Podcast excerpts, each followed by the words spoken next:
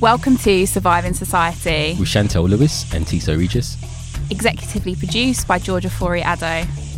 If you enjoy the podcast and find it useful for your ever expanding sociological imagination, please support us via Patreon. If not, you can always support us by sharing, subscribing, rating, and reviewing. This is a three week takeover of the Surviving Society's Alternative to Women's Hour. This series is centred on sexual relationships, abolition, sexual violence, power, and feminism. These episodes feature Tina Sikka, Alison Phipps, and Nikki Godden Rasul. All three episodes are centred on the new feminist framework based on Tina Sikka's book Sex, Consent and Justice, as well as Alison, Tina, and Nikki's new collective titled Abolition Feminism for Ending Sexual Violence. This is a trigger warning to let you guys know that this episode at times contains conversations and sensitive material that people might find difficult to listen to. Hello, everyone. Welcome to another episode of the Surviving Society Alternative to Women's Hour. This is a special series where I've been joined by Tina, Alison, and Nikki. Um, you will have heard in the introduction um, that this is a Surviving Society takeover for the next couple of weeks, where we're going to be talking about abolition, feminism, consent, sex, justice, all the above. To start with, first episode, I'm going to be joined by Tina Sikka. Tina, thank you so much for joining us. Uh, Tina is a reader in technoscience and intersectional justice in the School of Arts and Culture at Newcastle University. She is author of Sex, Consent and Justice, a new feminist framework, and does research in critical science studies, health and the environment, sexuality and justice. Got a new book coming out in 2023. Look, you're just writing books all the time. New book coming out in 2023 with Bloomsbury titled Health Apps, Genetic Diets and Superfoods When Biopolitics Meets Neoliberalism. And Tina is also head of postgraduate research and soon to be EDI director. Are you are you sure? I know. I Are you know. are you, are you it's it's co-director. There's going to be two of us, so we're just like, okay, we'll we'll kind of do it all together. do it all together. Tina, thank you so much for coming on the show again. And oh, just to say to the listeners, we're in Newcastle again as well. So this is really exciting. So today, on this first episode of this takeover, we're going to be talking about your book, Sex, Consent and Justice, a new feminist framework. When I read the book, I read it in kind of th- three stages, and it did definitely push me in the same way that Alison Phipps's book, Me Not You, um, pushed me. I think because it reading these books about gender politics, consent, sexual harassment, um, sexual violence, like as survivors or as people that have intimate relationships with these matters, it is very personal when you read this stuff. I think it's a combination of being cathartic but also quite hard to read. You're making me think in ways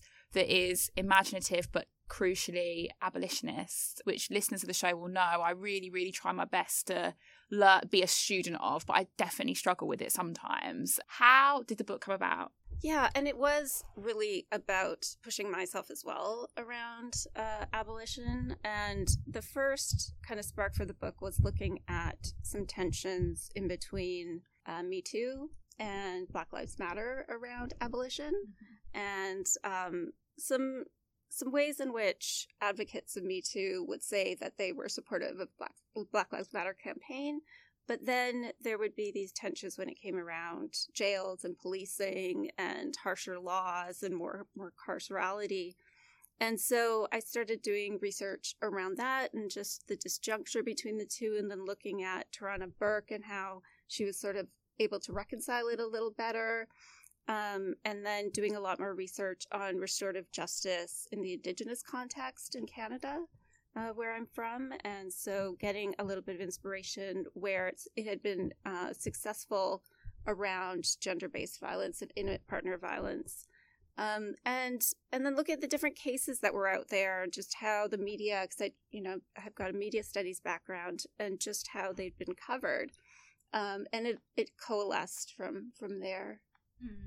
In our pre-chat i was saying that in the book you give kind of case study examples of basically famous people that have been accused of sexual harassment sexual violence or have been part of wider critiques during the Me Too movement as well. And I think that one of the things that really stood out for me in reading these case studies is even though they're kind of, a lot of them are kind of like celebrities, they're very detached from us as everyday non celebrities, it still feels very personal and quite a good way to help to to bring about a more wider understanding of these matters. Like I'm very like you said your media background. Like I try and engage or be a student of cultural studies. Like I do think a lot of these example a lot of the examples you give can help to kind of bring people along with us. Mm-hmm. Yeah, yeah, that that's the reason why I kind of put them together and I tried to mm-hmm. get a a sample so that, you know, people with different interests might be able to um, to file, find resonance with one over the other. So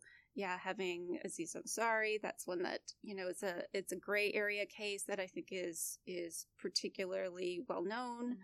And then Louis C.K., which is another kind of gray area case. And then I do talk, talk a little bit about Cosby, but then um, Weinstein, of course. Mm-hmm and uh, tried to do uh, Jian Ghomeshi from, from Canada, and then Avital Ronell, who's who's like a woman and in the higher ed, mm. uh, and so trying to, to get a little bit of a representative sample, but but by no means are these cases that really attend to or reflect the majority of of Me Too cases mm. that that have gone on. You mentioned before that one of the things that you were inspired by was sort of indigenous responses, particularly in Canada, to restorative justice for gender based violence. Can you tell the listeners a little bit about how you cover that in the book?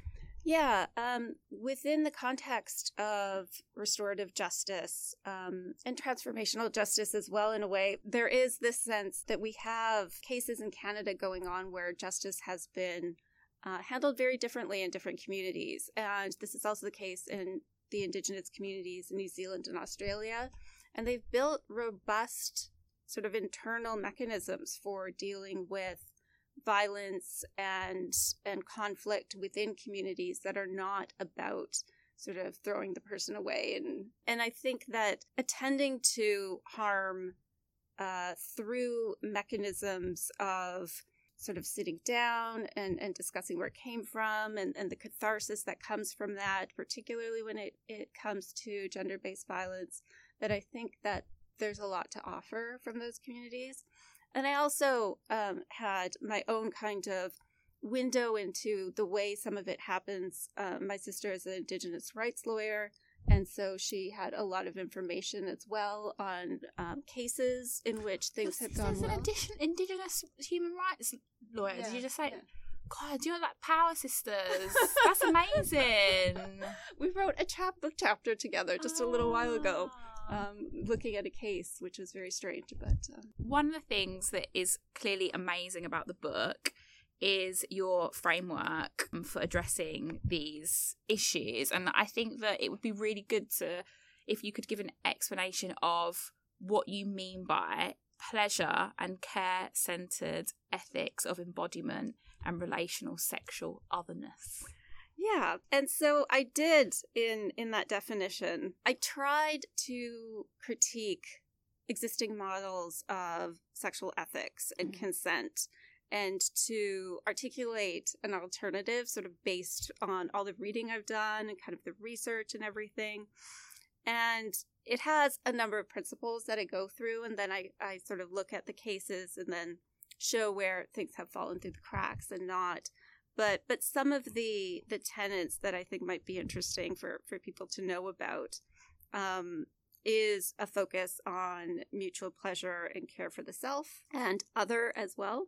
It really focuses on the need to leave room for transactional sex, so sex work and everyday sex as well. It would have to have an ethic of communication uh, as important. Also, orientation to the other. So it has to be capacious enough to think of, of the other as someone who has autonomy and that you have to respect. I think there there are all of these tenets that go into that model that, you know, it is focusing on sex as an embodied practice as well. So it's not just sort of a rational thing that you're like, yes or no, and is more complicated than we think. And so I put all of those principles into this definition and sort of say, okay, can we try to reconstruct sexual ethics in a in a different way? Um, and and that moves beyond consent specifically because there's a lot of um, problems with the consent model, and so I sort of argue that it is the consent model that needs to be deconstructed.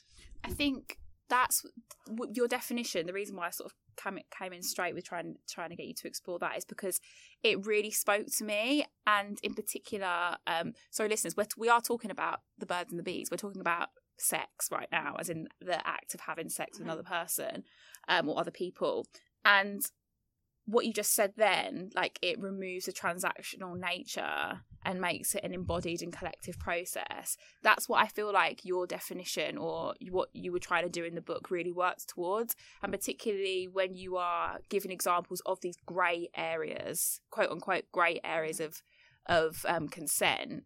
If the que- if if the communication during the sex is focused on are not is this okay but do you enjoy this? Yeah. that's what kind of is that was that your intention? Yeah. that's what came across to me and i thought that was like oh that's so that's so it, it it's instructive but also it's it does feel like a way to reconcile with some of these tensions yeah basically. it's, it's it's introducing that idea that it is an embodied practice but but one that has to leave room for transactional sex. So um you know for like getting pregnant for example you know that is transactional in, in a way but it's it's more functional um and i think that I've, I've used a lot of scholarship that's come out of feminist new materialism for that area because it, it's very helpful in in language and just in in pr- approach to try to reconcile the sort of mind body binary that I think is in, at the root of a lot of the problems around consent.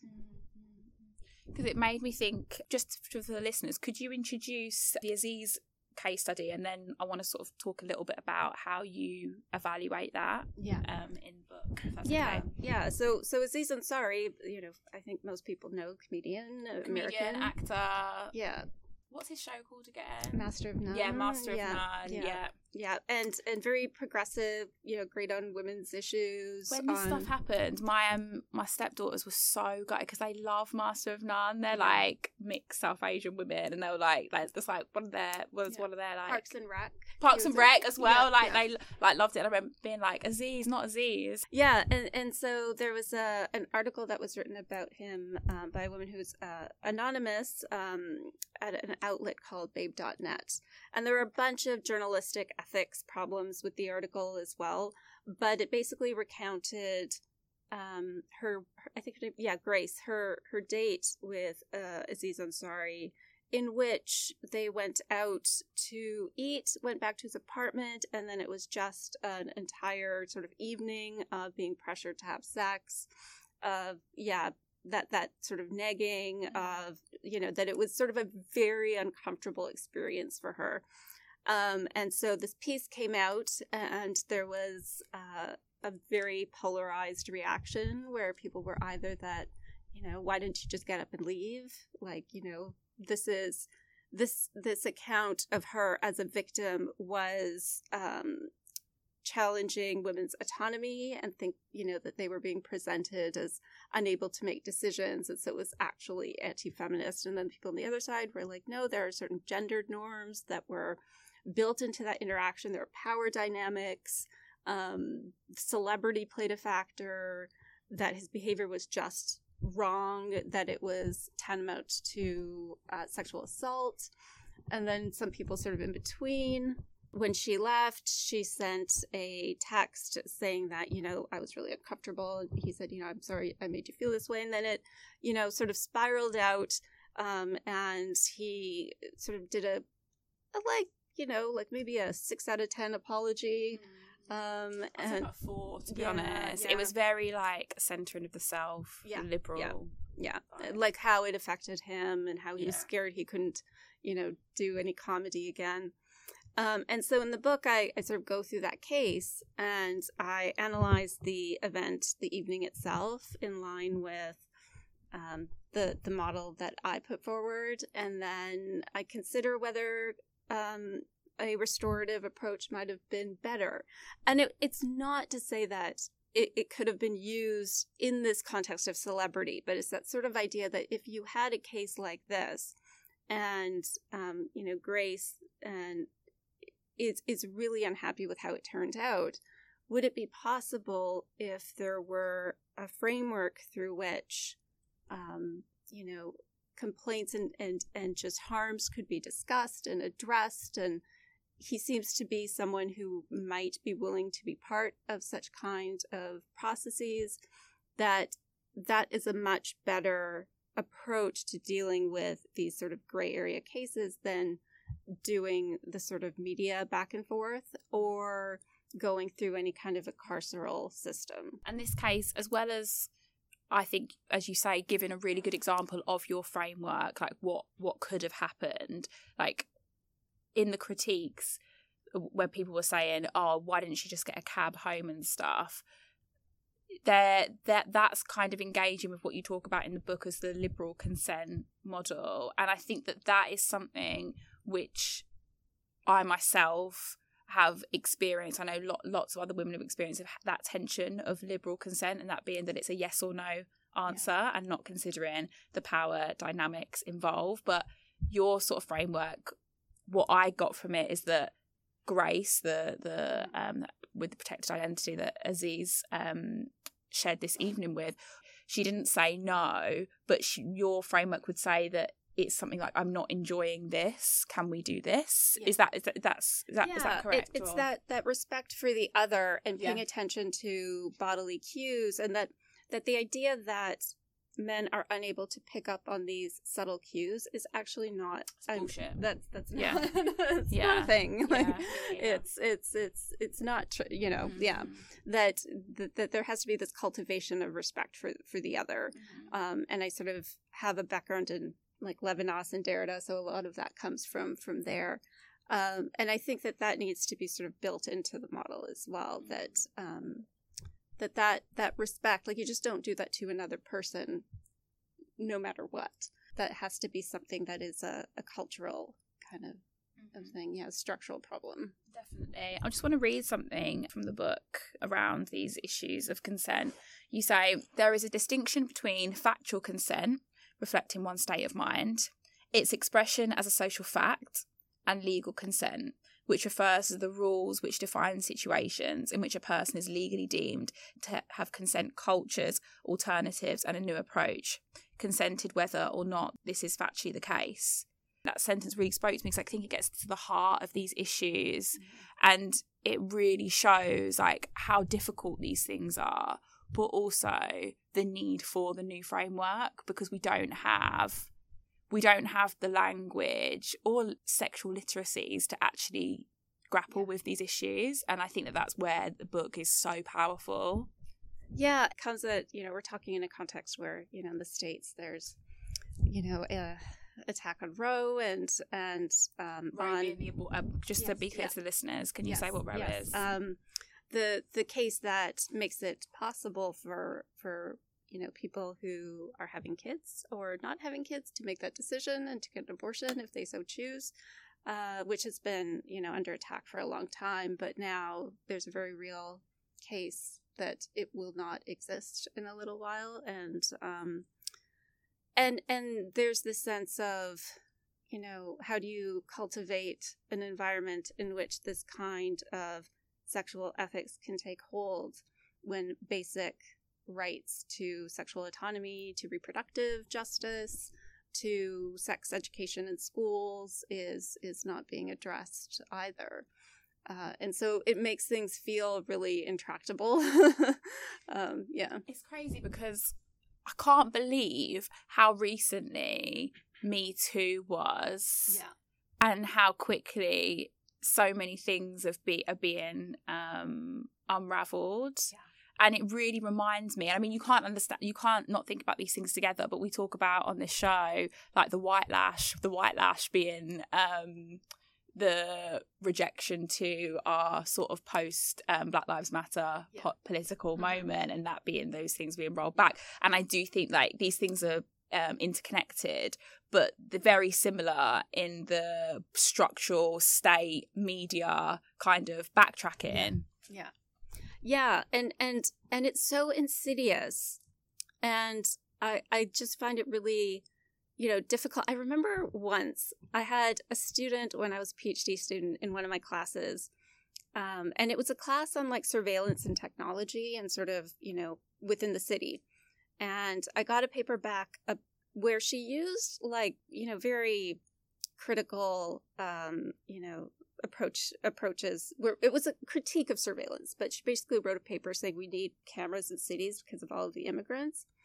And then I was like, like can you not like um you know see that that you know i'm uh, like a racialized person like it just seemed like she didn't really consider me as uh, someone who is racialized and, and it was because of this sort of model minority perspective as well. So it, it you know it becomes like when it's either like race or sexual ethics or anything else it's like how do you go back to to make even the most insidious assumptions and how do you challenge them and what if the law is telling you you can't even challenge them because you know you can't teach critical race theory you can't teach about sex or you can't teach about uh, people are trans in in schools and so that creates a huge barrier in any movement forward and i failed her by the way but it was like because yeah, the, yeah. the, paper wasn't very good yeah, yeah, yeah. no definitely and it just it it's really it is quite frightening, isn't it? To see, like, even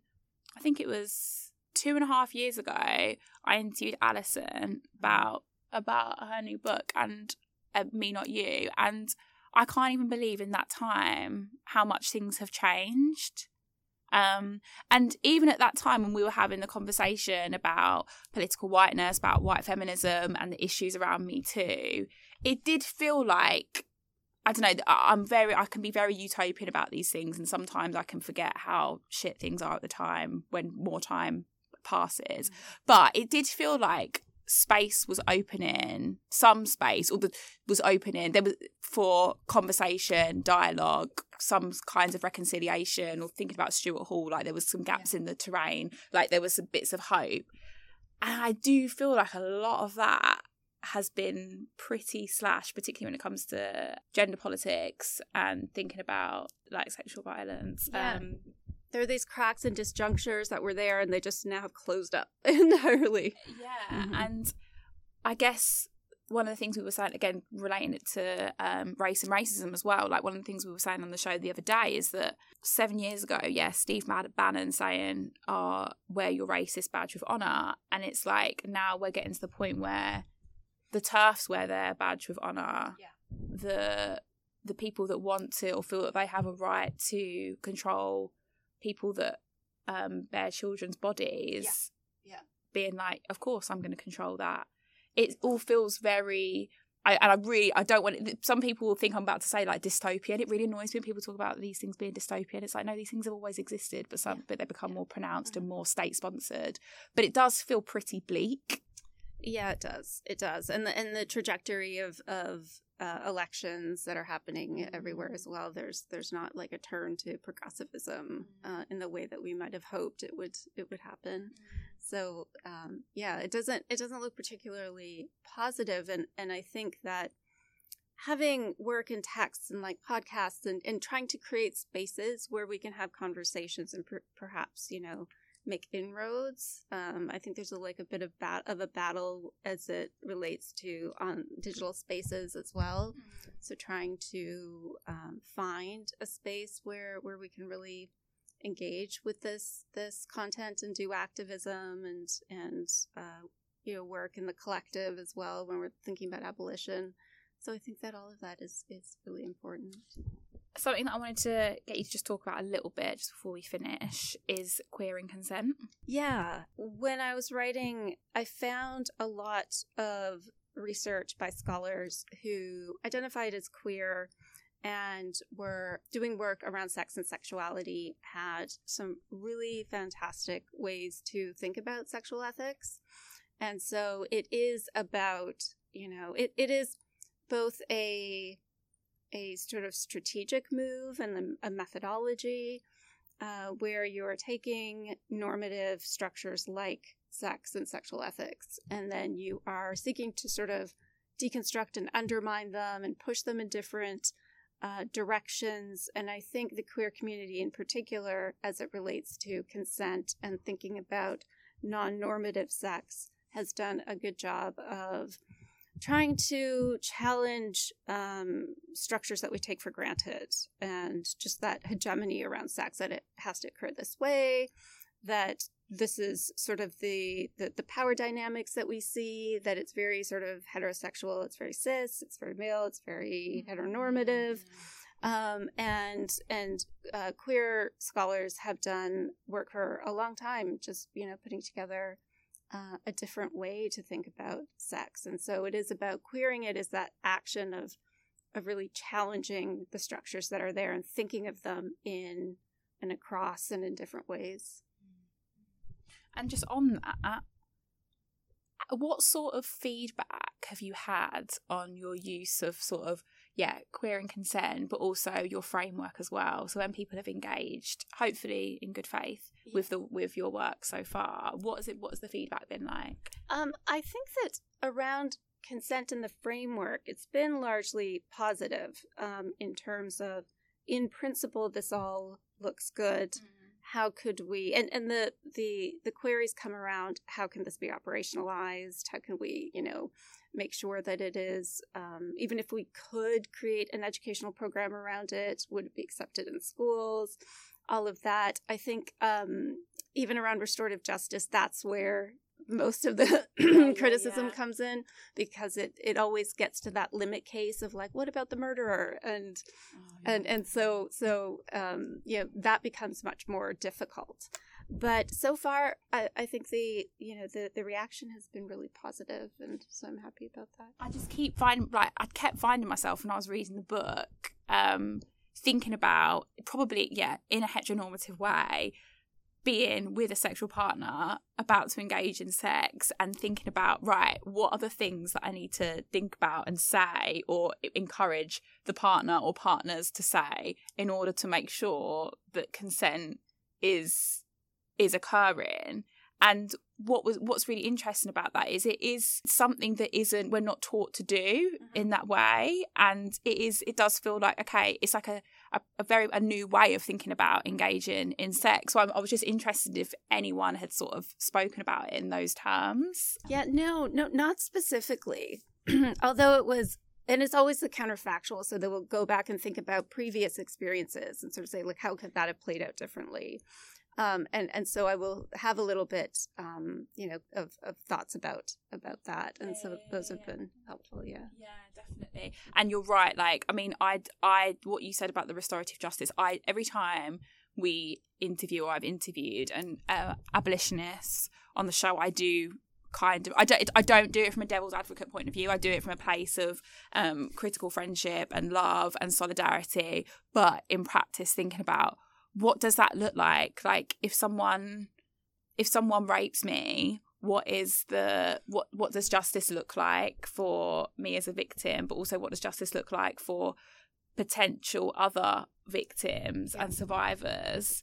And how do i show people or demonstrate that what is best for society as a whole is that it's not carceral or punitive. Yeah. Yeah. And I think that that is the difficult um, aspect is that you really have to think about it not in terms of individual cases, but as larger yes. structures, because the, yes. the idea is that, you know, it, that these would prevent a lot of like what are the the factors and the systems that are going into the crimes that occur so you have to sort of take a step out but you also have to consider the individual cases and the the, the hurt that is there and mm-hmm. and how how that works in practice and so what I've learned from you know looking at the way Indigenous communities have done this is that um, it is those cases that have actually been um, dealt with within communities, and there seems to be much higher rates of satisfaction and not having a lot of recidivism. Yeah. And also, I guess, sort of in the abolitionist tradition, I, I think we're going to talk about this um, on another episode as well. It's like thinking about the scaling up as well. So, like, all these things have to correlate with other structures in society. Like, it has to relate to abolishing the police. It has to relate to abolishing social services. It has to relate to a redistribution of resources, like all these, making sure that people are understanding that when the act of violence happens that it is related to all these other things and I, I would pick up on on on the social services Yeah. because you know when it comes to like child protective services and stuff and and the removal of children and the way that that is racialized and very violent and it's sort of state sponsored um that that that is a, a very big problem yeah. Tina that's so good. I, I love these. I do love these episodes because they do really really push me. George is sat here george, george always has to come with me on these episodes and listen to sort of like the it is it's so hard because it's so it's so deeply personal it's so deeply political but I do it does energize me reading things like this and talking to people like yourselves, Tina, because it does make me think that another way is possible. yeah i'm so glad Definitely. Tina, thank you so much, and we will see you again next week. Thank you for listening to Surviving Society with Chantelle and Tissot. You can now continue the conversation with us on Twitter and Instagram. If you enjoy the podcast and find it useful for your ever expanding sociological imagination, please support us via Patreon. If not, you can always support us by sharing, subscribing, rating, and reviewing.